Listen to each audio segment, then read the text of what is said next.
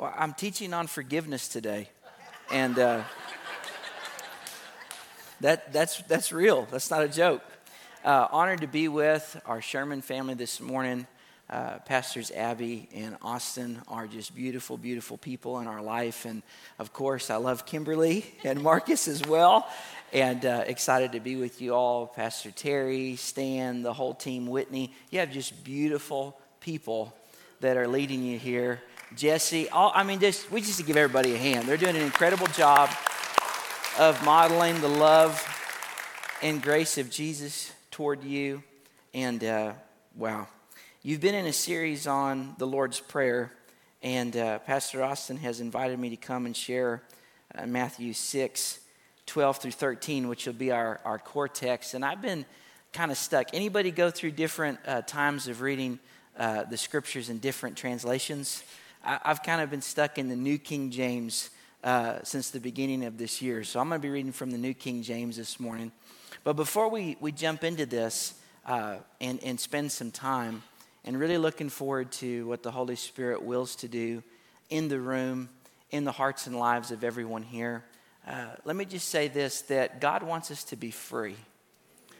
That who the Son sets free is free indeed. And where the Spirit of the Lord is, there is liberty.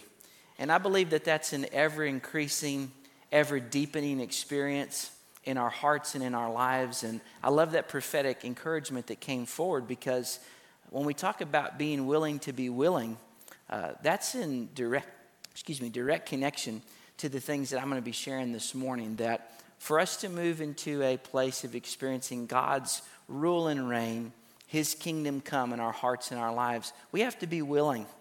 Uh, I'd submit to you in humility this morning that there's a lot of people that have repented enough to get into the kingdom, but they haven't repented enough to see the kingdom. And repentance in the Greek literally means to change the way that you think. They've become willing enough to get into God's rule and reign through the free gift of salvation, but they haven't become willing enough to experience this rule and reign in every single area of their hearts and their lives. And I was feeling something from the Lord myself during the worship. I just needed to go and stand at the back of the room for a minute and just pray and really intercede over you as the Lord's people. And I had this word drop into my heart that might seem a little bit off from the uh, outline, but uh, I, I, wouldn't know how to preach if I didn't, from in the first five minutes, already not look at my notes. So this is going to be great. Uh, but I want to encourage you with something. I felt this in the room, and uh, I'm very interactive. I, I, like response. I like you to be with me.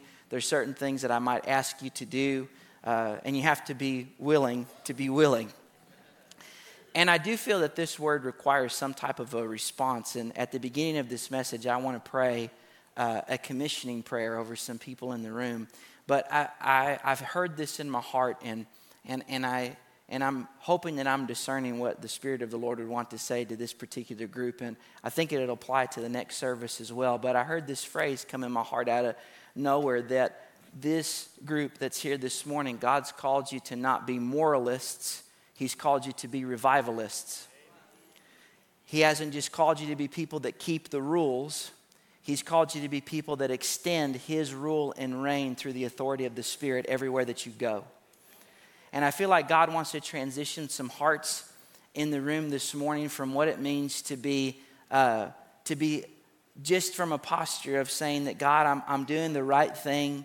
Uh, I, am handling this situation the right way. I'm handling my relationships the right way. I'm being moral. I'm being righteous. I'm being good. And I feel like the Holy Spirit would this morning love to breathe some wind from heaven into that flame of righteousness that's on the inside of you and to extend that out to a place to where now you don't just become a fireplace you become a place of ignition and an igniter for the things of god everywhere that you go. So i say over you again in the name of the lord that god hasn't called you just to be moralists. He's called you to be revivalists. And he hasn't called you to just keep the rules but he's commissioning you this morning to extend his rule in his reign everywhere that he goes to the declaration of the gospel. The gospel of Jesus is, is the royal announcement about his kingship and his lordship. And the beautiful thing about the gospel is that the gospel isn't something that you can just explain, the gospel is something that you can demonstrate in real time.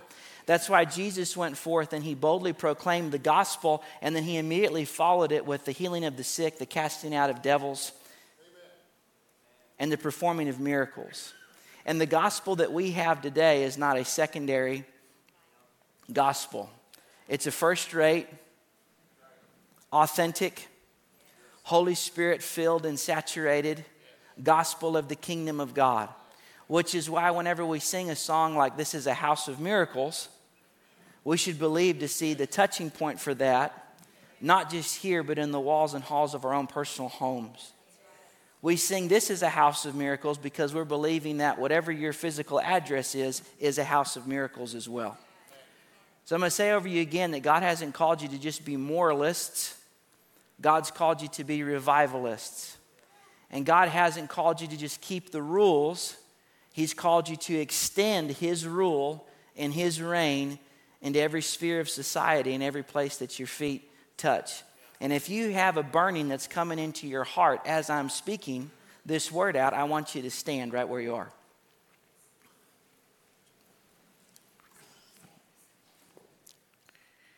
Father, in the name of the Lord Jesus Christ, I thank you, Lord, for those in the room right now that are experiencing a fresh baptism of your power for the work that's at hand, God.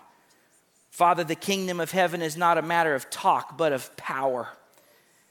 Lord, you revealed to us through the words of your servant Paul that he came not with words of eloquence or human wisdom, but he came with the Spirit and a demonstration of power. So, Father, I thank you right now for each and every brother or sister that's standing in this room, experiencing a commissioning from the Lord Jesus Christ to step in, Father, boldly into another sphere of what it means to walk with you in accordance with Acts 10 28, that you, Lord Jesus, were anointed with the Holy Spirit and with power.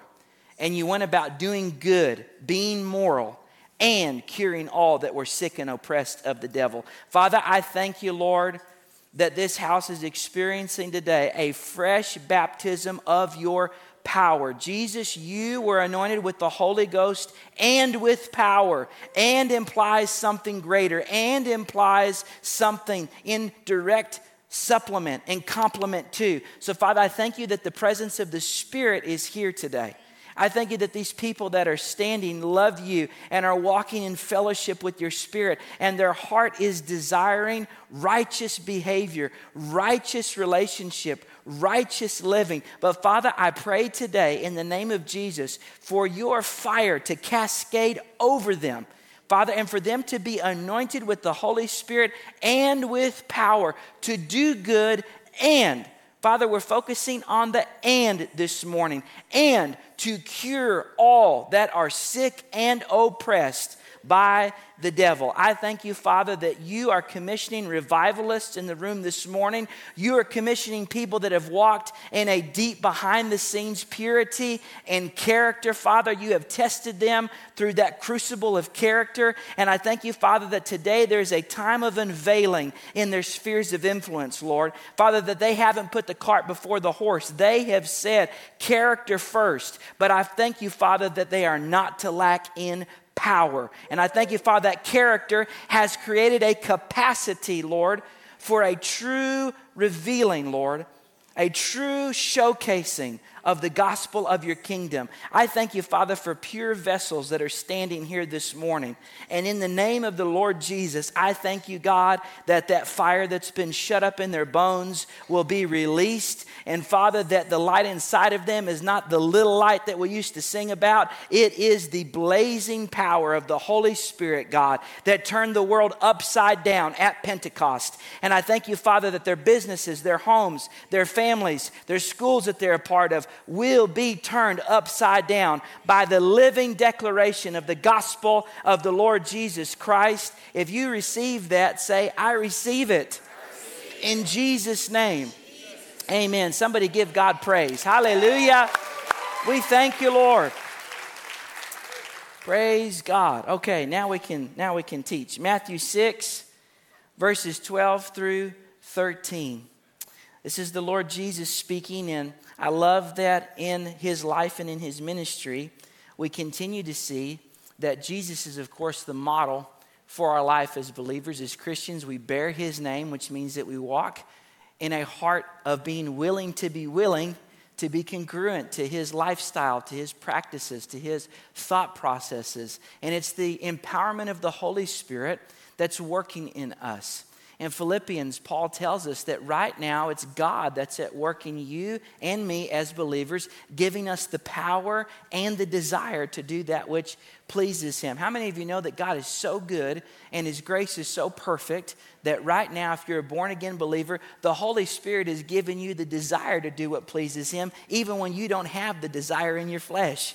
And if you learn how to surrender to the work that God's already doing on the inside of you, you won't just be willing to be willing, you will start being willing, ready, and able to release His work everywhere that you go.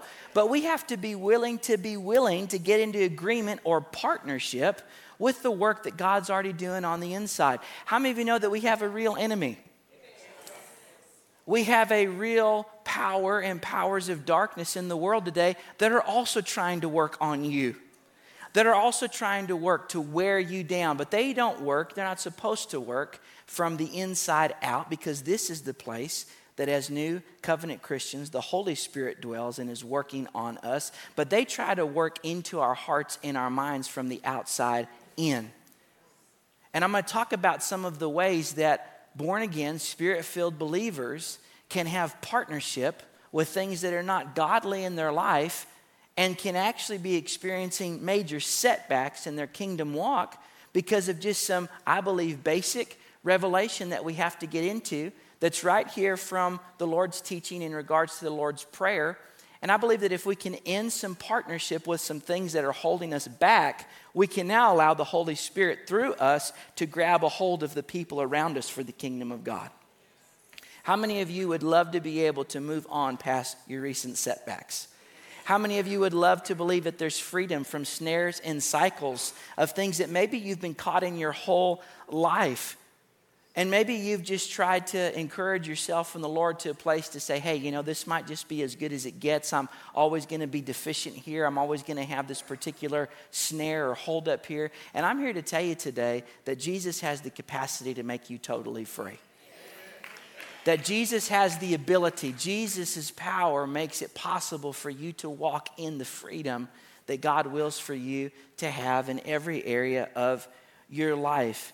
Jesus, through the teaching of the Lord's Prayer, as you've been going through a couple weeks now, brings us to this Matthew 6 12 through 13. Listen to it in the New King James. And forgive us our debts as we forgive our debtors.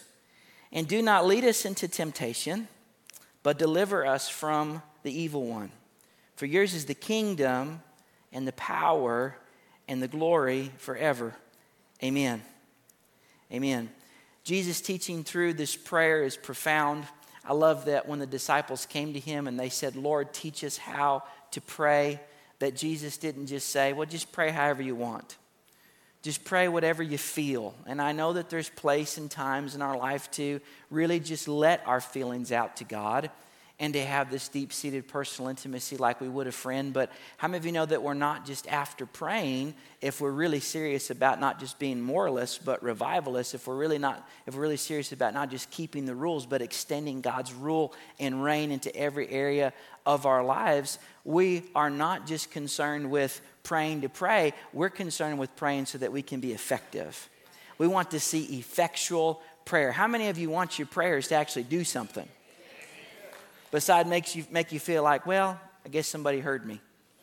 And Christians so often we have this this issue, this problem whenever it comes to, to prayer. Uh, you've heard situations that you've been in surely around faith filled charismatic Christians where, you know, they've done everything that they know to do, and then finally somebody kind of sighs and said, Well, I guess we can pray.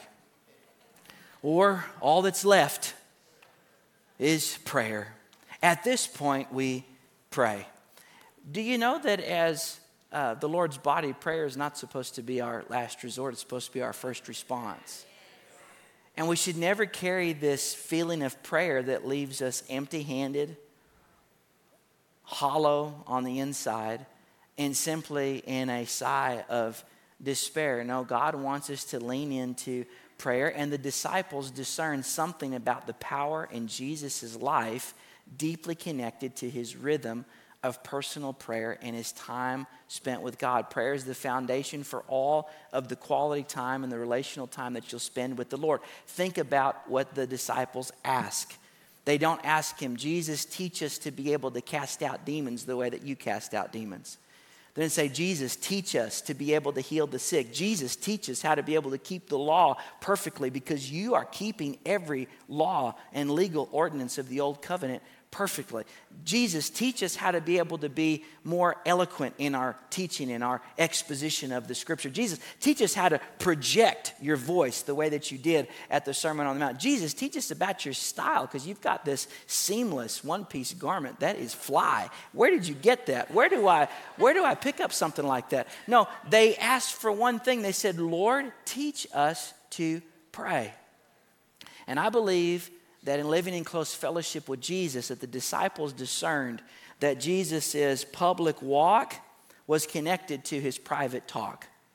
They discerned that Jesus' public display of power was connected to his deep submission in kneeling before the Father in this prayer closet. They discerned that the life of God was flowing through him with such tenacity because he had rooted himself into the very heart of God through this place of prayer. We see in the scripture repeatedly where Jesus excuse me, Jesus would get off by himself to pray. He would often visit desolate places. He was up before the sun was up, praying, fellowshipping with God. And the disciples discerned this in his life, and they said, Lord, teach us to pray. Teach us this practice and this posture of life that will result in us being more like you in our daily life. Teach us your habits so that we can behave like you. Teach us your practices so that we can flow in the same power that you do. Is everybody with me? So, when we look at the Lord's Prayer, we're looking at something far more than something that we just memorized as a child, and hopefully that you did. Hopefully, this language of the Lord's Prayer has been with you a long time. If you're new to this type of prayer and you're new to even life with God, praise God. Jesus says you're born again, so you get to be a kid all over again.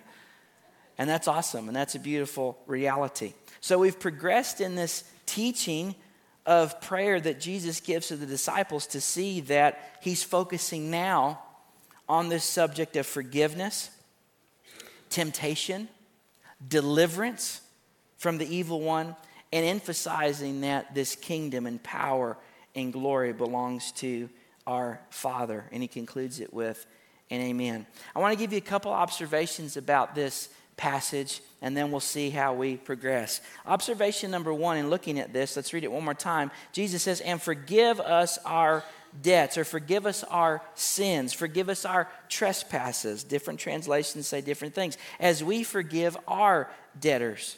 And lead us not into temptation, but deliver us from the evil one. Did you notice in this passage that forgiveness precedes dealing with temptation and the evil one in your life?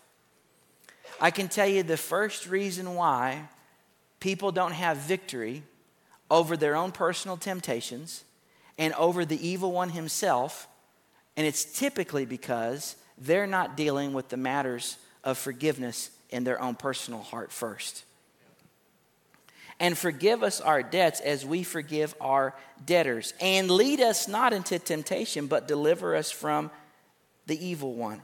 Notice that forgiveness, and I would also add to this confession of our own personal issues, setbacks, limitations, and sins, should precede dealing with our own personal temptation and deal and precede us dealing with spiritual conflict or spiritual warfare in our hearts and in our lives. And we're going to see how strong a point Jesus is wanting to make about this here in just a moment.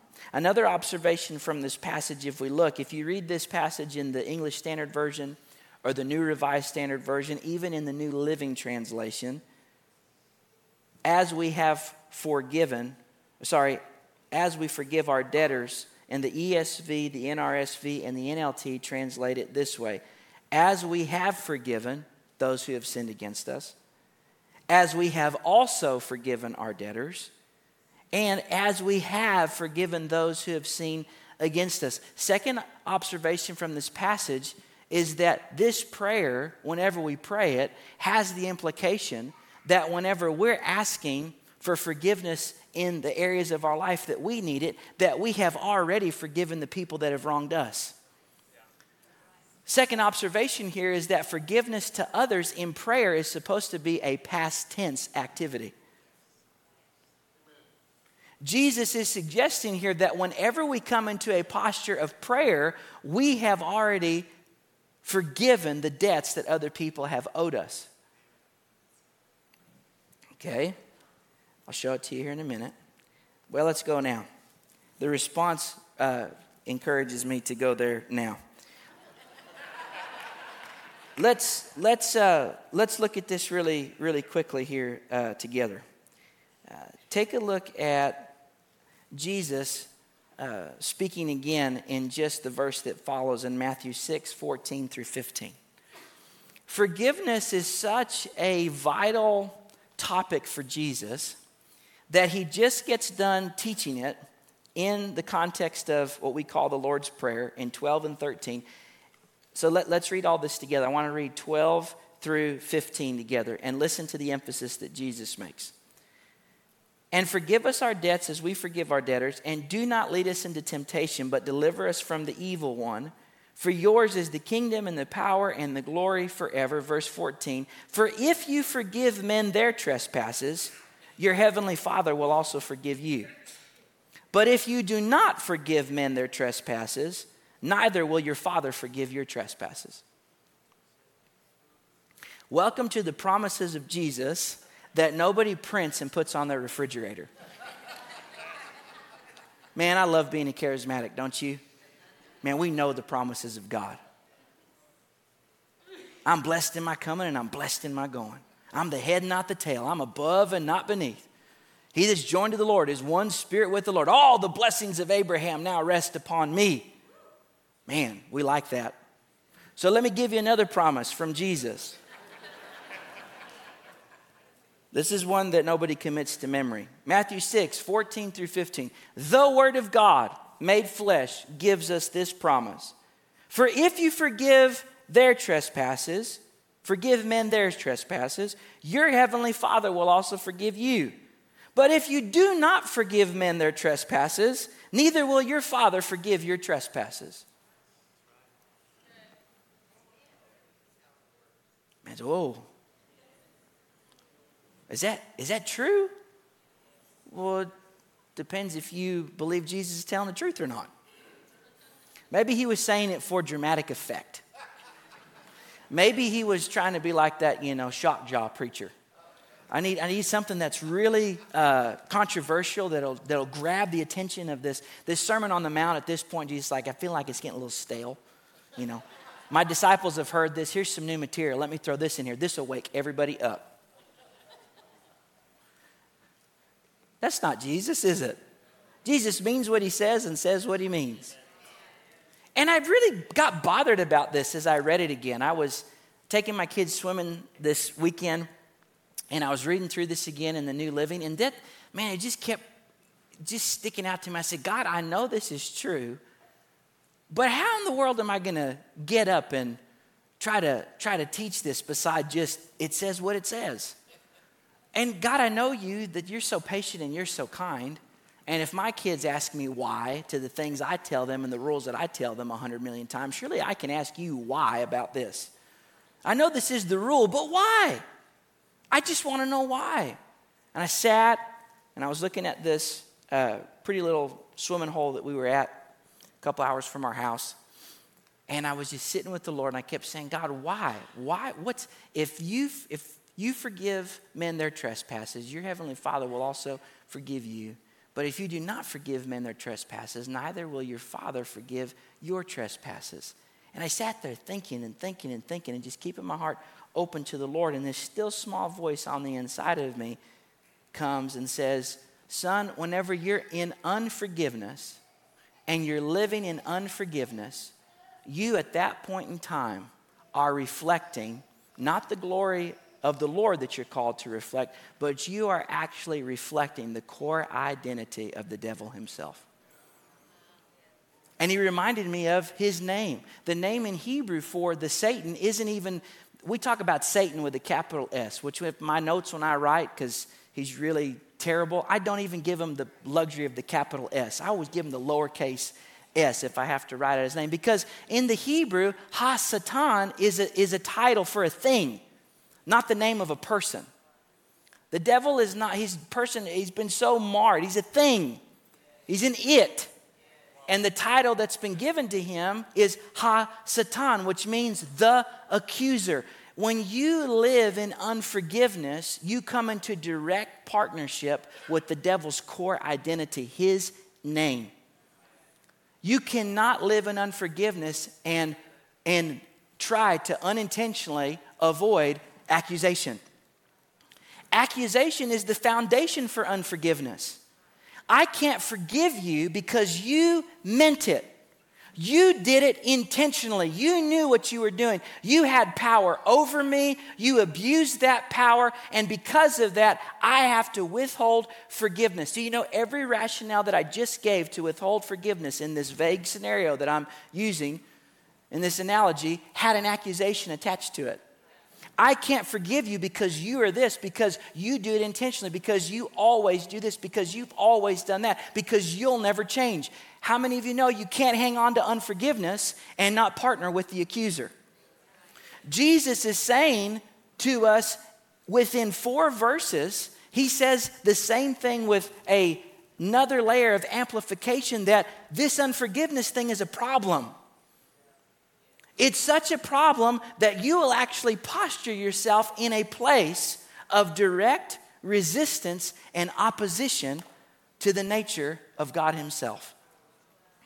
And you say, well, but the things that have happened to me have been so intentional. They knew better. And we forget that as Christians, we're called to model the Christ. And I think about Jesus on the cross, dying looking out and saying, Father, forgive them. They know not what they do. Can you think of anything more intentional than public crucifixion? You can't accidentally publicly crucify somebody. And on top of that, an innocent man. Nobody has ever had the temptation to hold on to bitterness, unforgiveness, and offense than the Lord Jesus on the cross totally innocent, and even to the point of innocence that he could have defended his case. Yet he was led like a sheep to the slaughter and didn't even open his mouth before Pilate.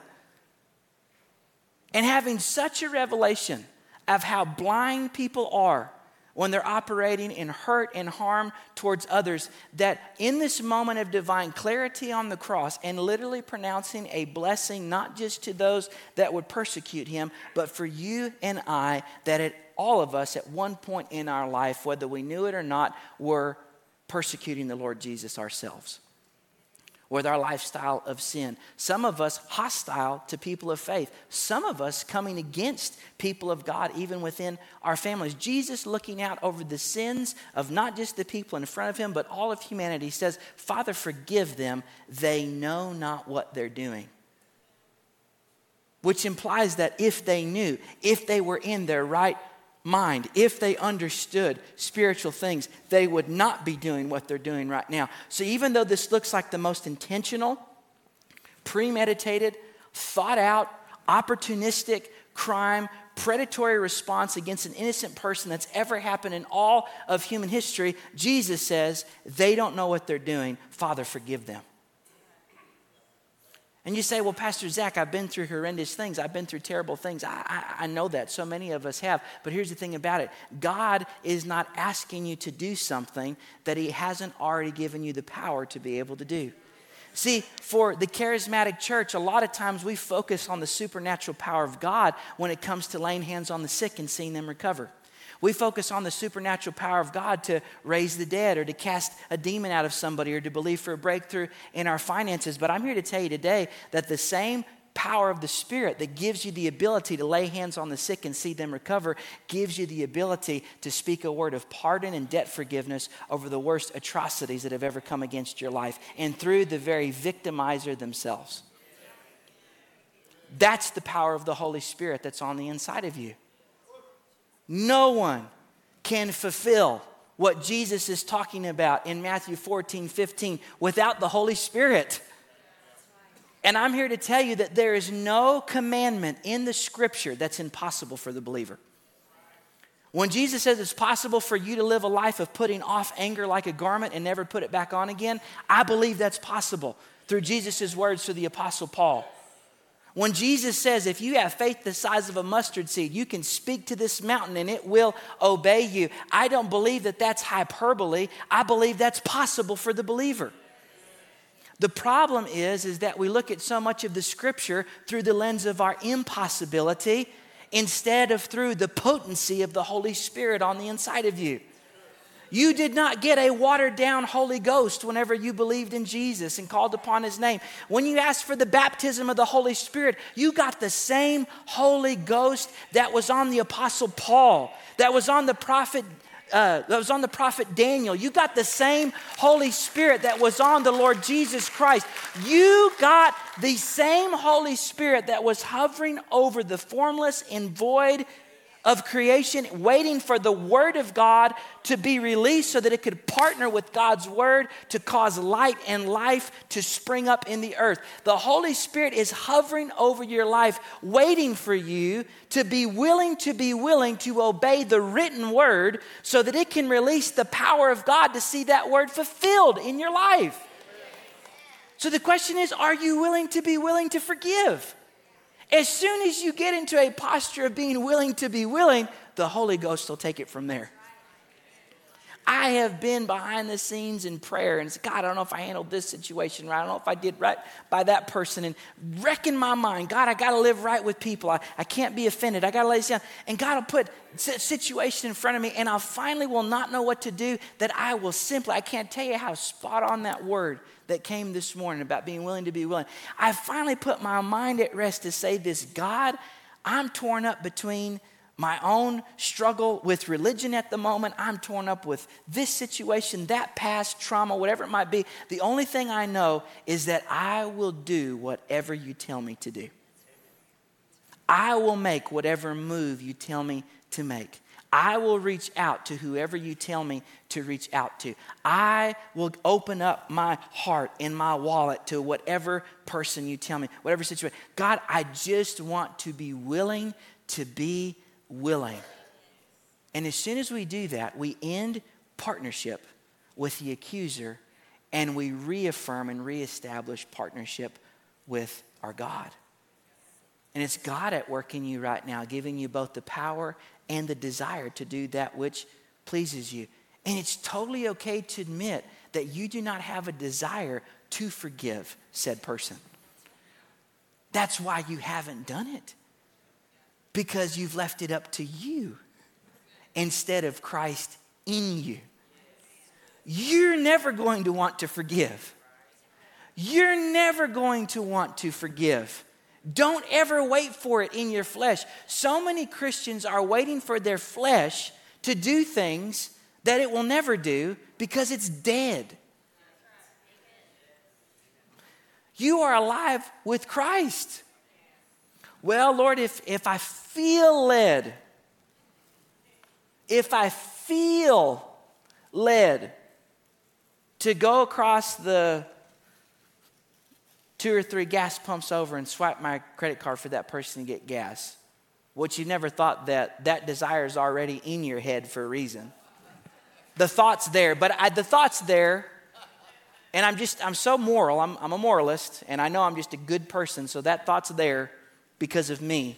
No, that thought's there. But if I feel led to actually do it, what does that mean? I'm warring with whether or not I really desire obedience because I'm waiting for my feelings to take me to a place that my faith is supposed to already guide me. Because this is a faith walk. You ain't gonna feel it all the time. Most of the time, the feeling don't come until after.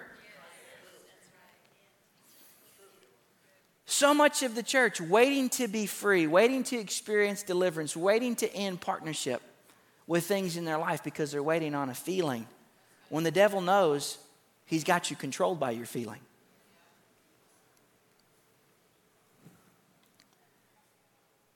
Look at Matthew 18, verses 21 through 35. Let's listen to Jesus tell us some more incredibly hard things.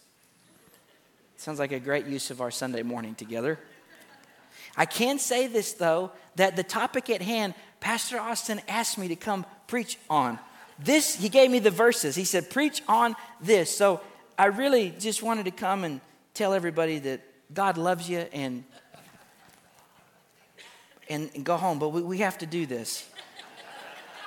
And, and I love my friend, but we can blame him this morning. Matthew 18, verses 21 through 35. I love this.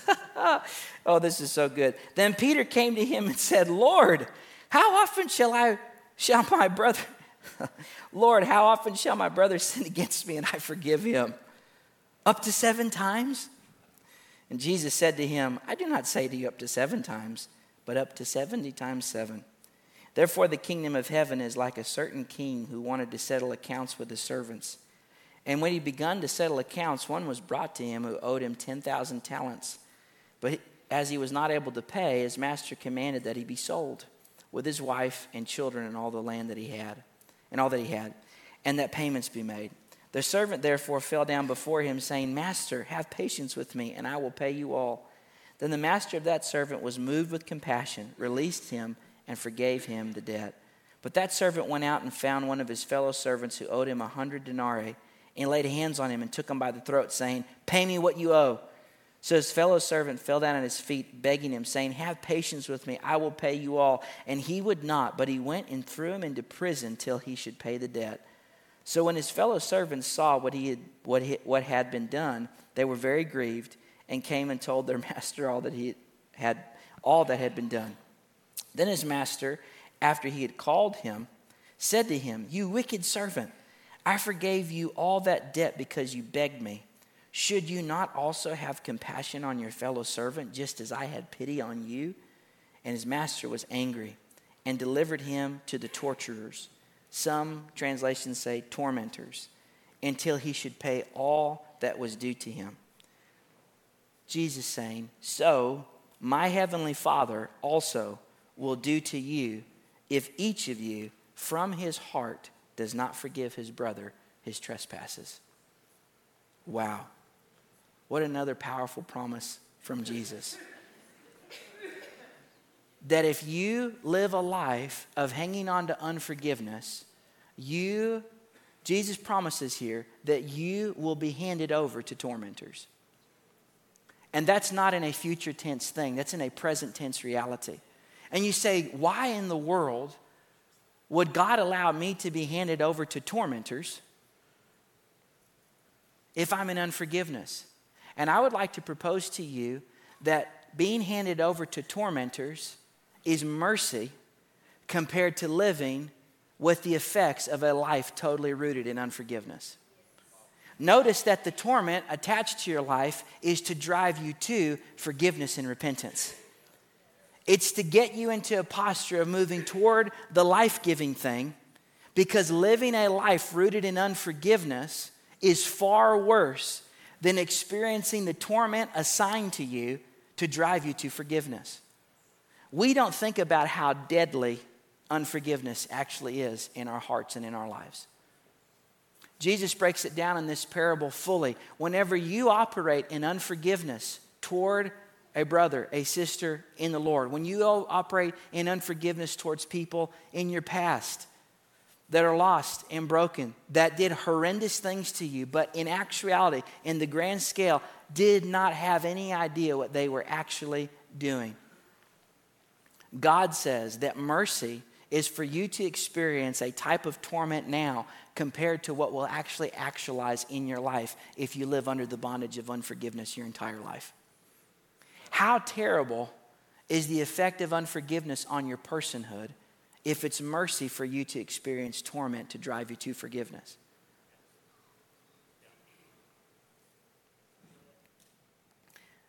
Jesus, through this parable, breaks down the fact that all things have been forgiven through him. And the reason that I believe personally that Jesus makes such a big deal about unforgiveness is because whenever we operate in unforgiveness, we are operating in the epitome of pride and what we are saying is that the crucifixion of Jesus only had its effect for the people that we want it to have its effect on. Jesus on the cross dealt with sin, not just inclusively, because remember John 3:16, for God so loved the world that he sent his son. Notice that it did not say for God so loved the church. For God so loved the world. The church are those that are the ecclesia, the called out ones from the world. But what calls you out? The radical forgiveness and acceptance that God has provided you on the cross because while you were still yet a sinner, Christ died for you. To operate in unforgiveness is to directly oppose the grace centered gospel of God. Jesus deals with it so harshly, and Jesus says it's better for you to experience a torment that hopefully will drive you to forgiveness than to move into a posture of pride centered self righteousness that allows you to say that Christ's blood is only applied for the people that you think deserve it. Jesus deals with unforgiveness consistently throughout his ministry because he knows that the ultimate atoning work for the sin of all humanity is going to be performed in his personhood. The blood that Jesus spilled on the cross was not just for your sin, it was for your enemy's sin. It was for the people that have hurt you the most and that in your mind did it intentionally. Jesus' blood on his cross proves to the world that there is forgiveness accessible through belief and faith in his name. Jesus is inviting us into a life of freedom in this teaching that starts with us closing the door to unforgiveness. Unforgiveness will put us into a posture of direct opposition to God, and it impedes your connection with God. And I'll tell you this it impedes your prayerful effectiveness. Look at Mark 11, verses 25 through 26. Jesus says, And whenever you stand praying, if you have anything against anyone, forgive him, that your Father in heaven may also forgive your trespasses. But if you do not forgive, neither will your Father in heaven forgive your trespasses. In Ephesians 4:27 the apostle Paul tells us as believers that we're not to give place or room for the devil in our life. In Acts 5 3, Peter tells Ananias, a believer who has sold a plot of land and come and only presented part, even though the Holy Spirit had convicted him to present the full amount to the work of God. Peter says this to Ananias who we can suppose is not just a believer, but a spirit filled believer. Ananias, why has Satan filled your heart to lie to the Holy Spirit and to keep back part of the price of the land for yourself? Look at James, brother of the Lord, chapter 4, verses 4 through 10. He says this to the church of God Adulterers and adulteresses, do you not know that friendship with the world is enmity with God? Whoever therefore wants to be a friend of the world makes himself an enemy of God. Did you know hanging on to vengeance and vigilante style justice is the way of the world? It's the way to make yourself in partnership with the way of the world. Or do you think that the scripture says in vain, the spirit who dwells in us yearns jealously, but he gives more grace? Therefore, he said, God resists the proud but gives grace to the humble.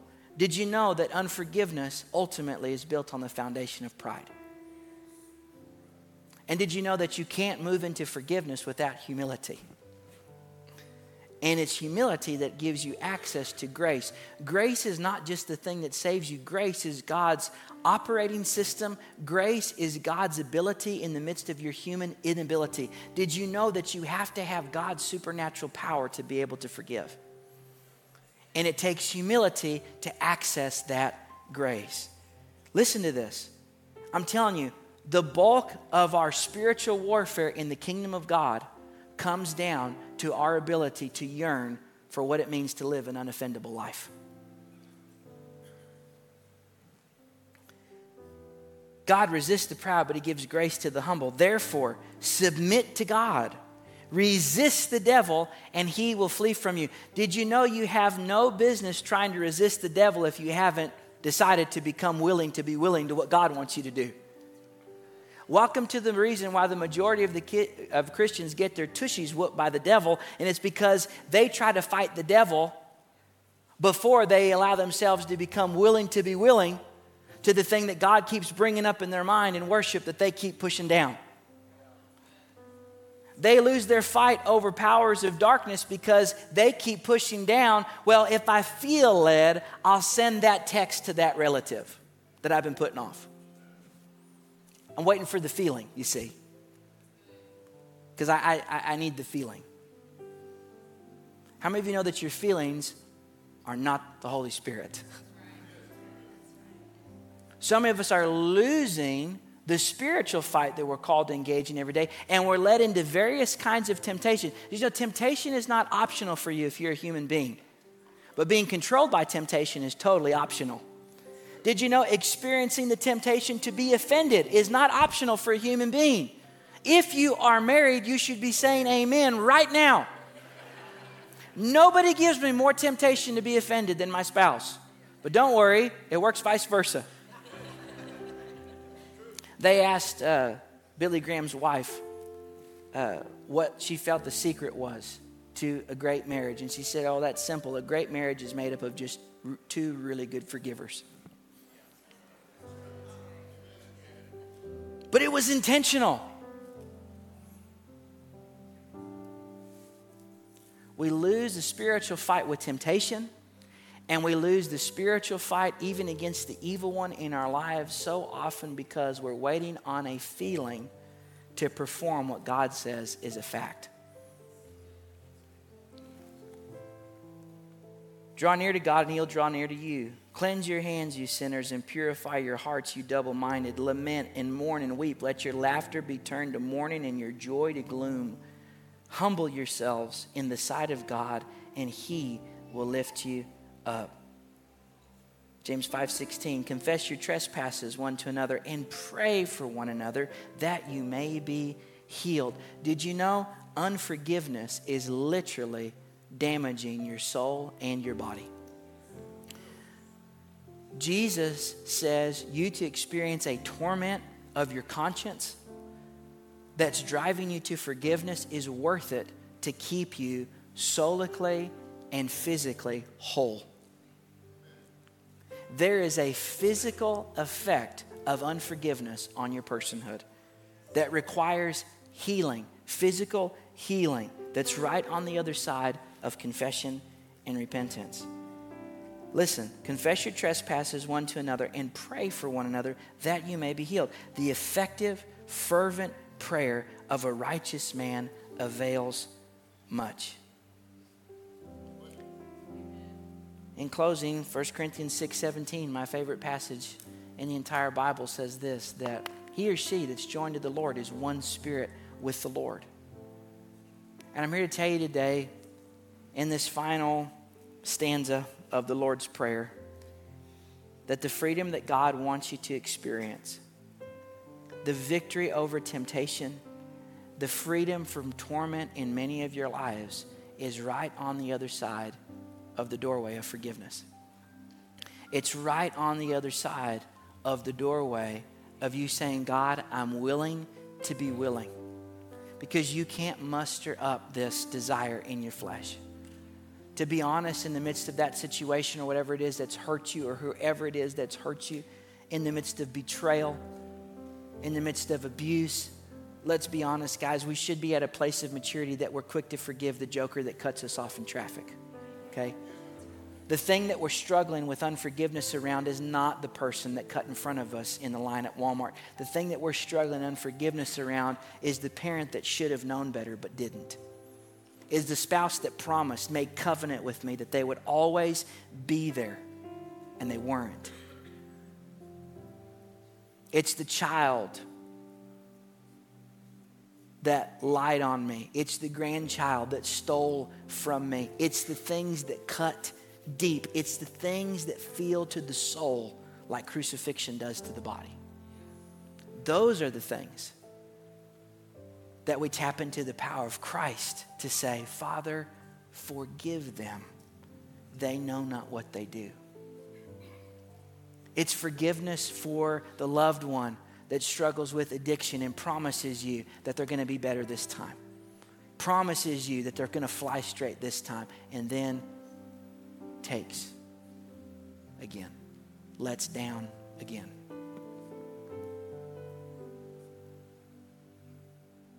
Jesus says, Forgive us our debts as we forgive those who have debts against us. And because of this, and lead us not into temptation, but deliver us, make us free from the power and the effects of the evil one in our life. God would call us this morning if we would be willing to be willing to step into the power of the Holy Spirit and to very simply, right now through prayer, ask the question Lord, is there anybody that I'm supposed to forgive? Sometimes we have built such strongholds on the inside of us that we even deceive ourselves into believing that we really have let things go. But some of us, because of the trauma of life that we've been through, we have delayed healing because we've been hurt so bad, we built a wall.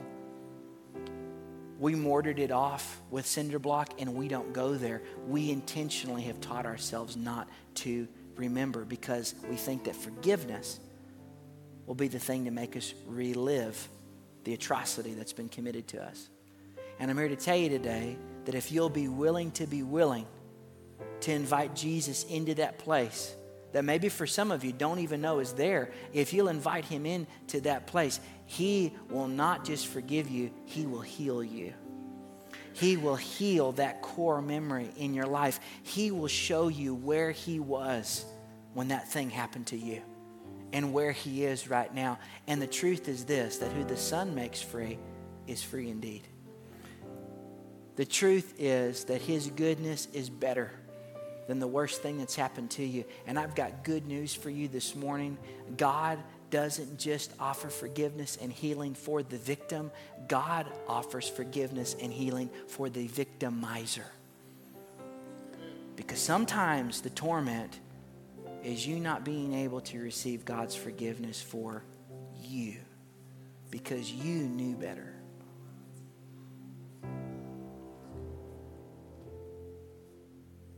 that's you and you can't receive God's forgiveness for yourself, you need to get a picture this morning of the crucified Jesus looking at you square in the face.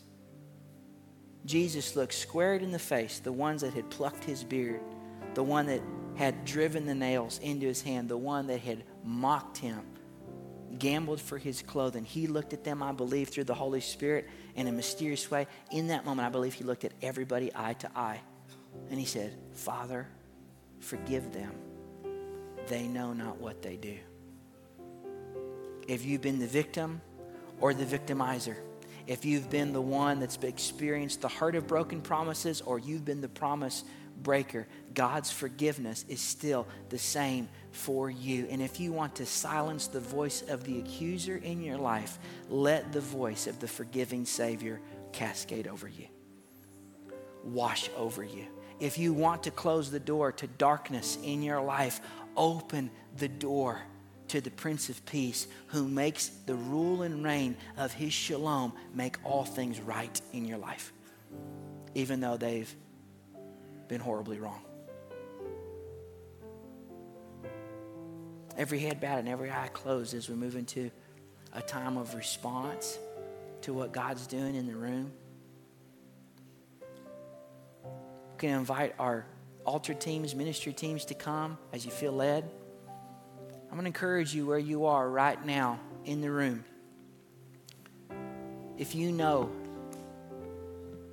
that you either need to extend forgiveness by becoming willing to be willing and tapping into the Holy Spirit's power on the inside of you, or you need to receive God's forgiveness for yourself. I'm not going to encourage you to do anything except put your hand on your heart as a sign of acknowledgement to God that this is for you today. Thank you for all those honest hands.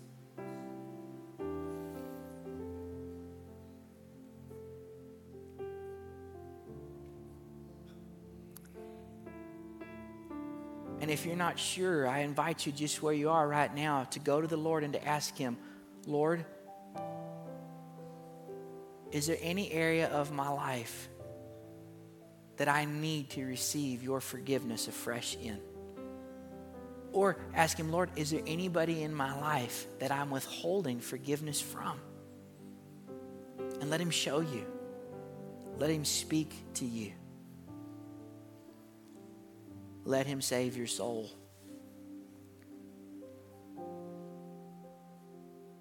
Father, I thank you that right now, all over this room, there are people that are saying, I am willing to forgive. And they're confessing they do not have the power in their flesh. They don't have the grit in the natural to be able to do it. Neither do they have the power in their flesh to receive the forgiveness that they need today. But Lord, we choose to believe that right now you are at work in them, giving them the power and the desire to do that which pleases you. So, Father, I bless the work that you're doing in the room right now. And I ask that you do it deeper and fuller. We ask for more of your Holy Spirit in the midst of that heart situation right now.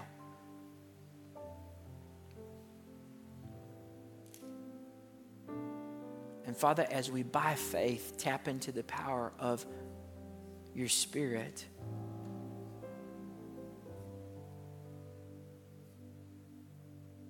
we pronounce a word of forgiveness over our mother, over our father, over our spouse, over our child, over that former best friend, whatever it might be, and we see ourselves with you and with them. And from our hearts and out of our mouths, Lord, we say, Your sins are forgiven in Christ.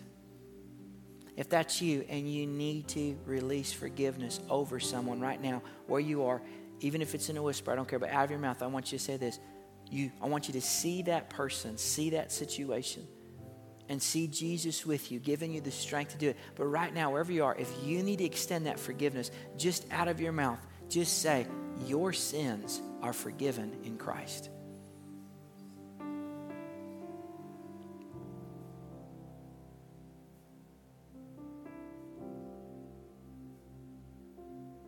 Father, I thank you for torment ending today in people's lives through an open door of unforgiveness.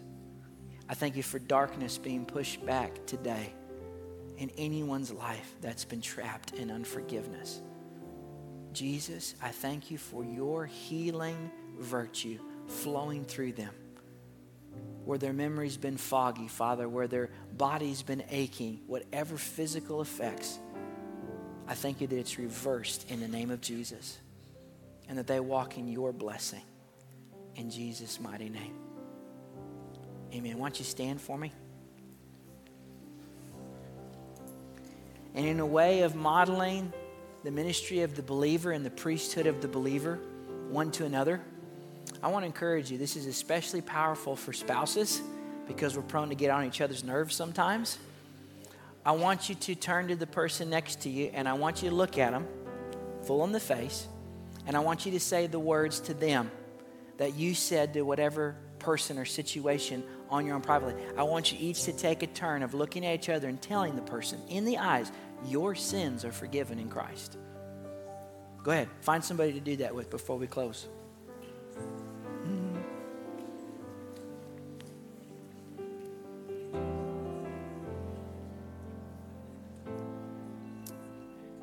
That's my timer going off. I'm done. And I want to, uh, I want to encourage you if you feel the need to go a little bit deeper into this prayer. There are ministers here at the front that are ready to pray with you.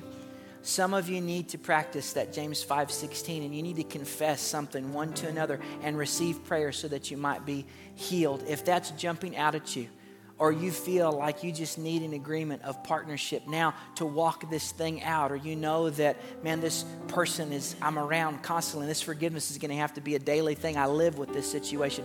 Come and receive prayer. Come and receive prophetic word. Come and receive ministry to help strengthen you in that area as you go back into your world to, to live this. All right? Let me speak a blessing over you and then we'll be done. Why don't you open up your hands like you're going to receive a present? This is the appropriate posture to receive God's blessing in our lives. The Lord bless you and the Lord keep you. The Lord make his face to shine upon you and be gracious to you. The Lord lift up his countenance upon you and give you peace. And everybody said, Amen. Let's give God praise this morning. Hallelujah.